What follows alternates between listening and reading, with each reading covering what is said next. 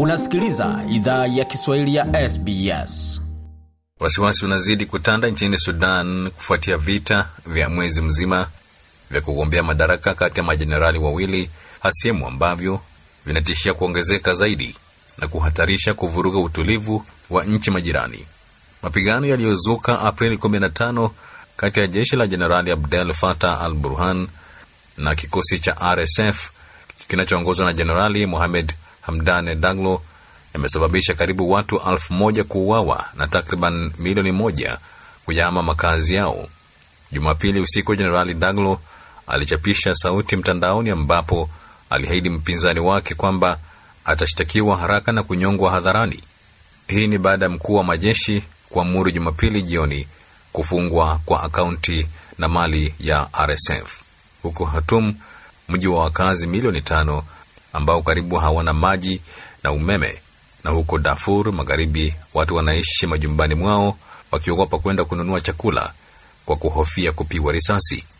George Musamali ni mtaalamu wa masuala ya usalama nchini Kenya.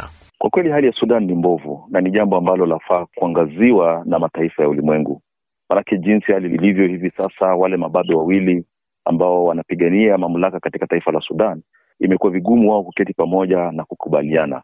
Manake hapo awali kulikuwa kuna yale makubaliano ya kwamba kwa baada ya muda fulani, basi jeshi la Sudan litaungana na wale tunaita paramilitary ili watengeneze jeshi moja la kitaifa na pia waweze kurudisha mamlaka kwa raia. Lakini hivi sasa hali imebadilika, ni kwamba hawa mababe wawili, hakuna yeyote ambaye anakubali ya kwamba yeye anaweza tolewa katika ule usimamizi wa jeshi ama lile jeshi la paramilitary ili kuwekwa na utengamano katika taifa hilo. Na jinsi mataifa ya ulimwengu yanavyoangazia hilo swala ni jambo ambalo linatupa sisi shaka, maanake mpaka hivi sasa hatujaona ule mgurumo wa haja wa kuweza kutatua mzozo ambao unaendelea katika taifa hilo la Sudan, na matokeo yake ni kwamba tumekuwako na maafa mengi, uharibifu mwingi wa mali, na itakuwa vigumu taifa hilo kuweza kurejelea hali yake ya kawaida tusipokuwako na msukumo kutoka Umoja wa Afrika na hali kadhalika mataifa ya magharibi kuweza kuhakikisha kwamba hawa mababe wawili wameketi chini na kutatua matatizo ambayo matatizo ambalo limelete uh, mapigano hayo kuzuka. Polisi nchini Jamhuri ya Kidemokrasi ya Kongo jana Jumamosi walitumia gesi ya kutoa machozi kuwatawanya waandamanaji katika mji mkuu Kinshasa.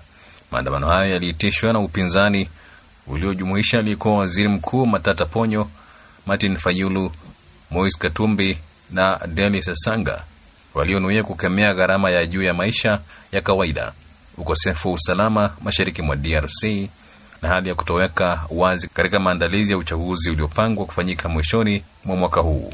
Majadiliano yalikumbwa na vurugu pale wafuasi wa upinzani walipokataa kufuata mwongozo uliowekwa na serikali, wakisema kwamba si wa haki na unalenga kuwazuia ili wasiandamane. Martin Fayulu alisema kuwa hali ya polisi kutawanya wanaoandamana inadhihirisha wazi kwamba serikali ya Felix Tshisekedi imeshindwa kutekeleza sera yake ya kukuza haki na sheria kama inavyosema katiba ya nchi hiyo na kulaumu polisi kwa kushindwa kutekeleza majukumu yake.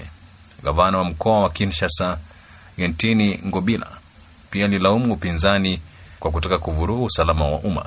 Katika purukushani hizo, zaidi ya watu saba walijeruhiwa wakiwemo askari polisi pamoja na waandamanaji.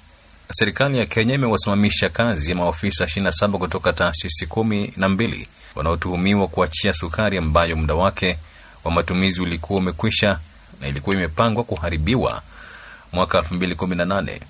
Hatua hii imezua hofu kwamba huenda ikawa ni hatari kwa afya ya mamilioni ya watu ambao huenda walinunua sukari hiyo kwa matumizi ya binadamu.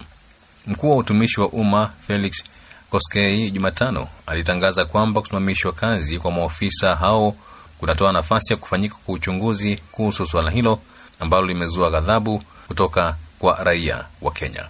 Wizara zinazokabiliwa na sakata hii ni pamoja na ile ya hazina ya kitaifa inayoongozwa na Njuguna Ndung'u na uwekezaji na biashara inayoongozwa na waziri Moses Kuria. Shirika la ukadiriaji wa ubora wa bidhaa nchini Kenya, KEBS, lilikuwa limeonya kuwa mifuko elfu ishirini ya sukari haifai kwa matumizi ya binadamu na ikaagiza ibadilishwe kuwa ethanol ya viwandani. Licha ya agizo hilo kutoka kwa KEBS, shehena hiyo badala yake iliingizwa sokoni kinyume cha sheria. Tangu wakati huo imethibitishwa kuwa shehena hiyo ilielekezwa kinyume na utaratibu na kutolewa bila utaratibu. Zaidi ya hayo, masharti yanayohusiana uandikishaji wa wazi wa ushindani wa bidhaa hiyo yalikiukwa na ushuru uliohitajika au kulipwa. Taasisi ambazo maofisa wamesimamishwa kazi ni KEBS, mamlaka ya ushuru ya Kenya KRA, huduma ya kitaifa ya polisi, afisi ya mkurugenzi wa uchunguzi wa jinai DCI, mamlaka ya kilimo na chakula AFA na huduma za afya bandarini. Na zaidi ya watu mia moja wameuawa katikati mwa Nigeria katika siku kadhaa za ghasia kati ya jamii, ghasia ambazo pia zimesababisha maelfu ya watu kukimbia makwao. Mapigano kati ya wafugaji na jamii za wakulima katika jimbo la Plateau ndio mabaya zaidi kutokea katika eneo ambalo kwa muda mrefu limekuwa likitaabika na mivutano ya kikabila na kidini pamoja na mashambulizi ya kulipiza kisasi. Idadi ya vifo kutokana na mashambulizi ya watu wenye silaha kwenye vijiji vya wakulima ndani na kuzunguka wilaya ya Mangu tangu mwanzoni mwa wiki hii imevuka mia moja baada ya ripoti za awali zilizoeleza watu 85 waliuawa.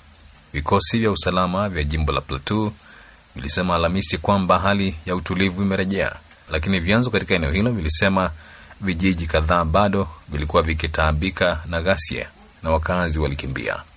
Mwandishi wetu Jason Nyakuni na taarifa hizo kutoka, kutoka jijini Nairobi, hapo akituarifu ilojiri wiki hii katika bara la Afrika hususan ukanda wa Afrika mashariki na kati na hata katika pembe za Afrika. Mengi zaidi kuhusu Lamu bila shaka unaweza kupata kwenye tovuti yetu anwani ambao ni sbs.com.au mkwaju Swahili. Je, unataka kusikiliza taarifa zingine kama hizi?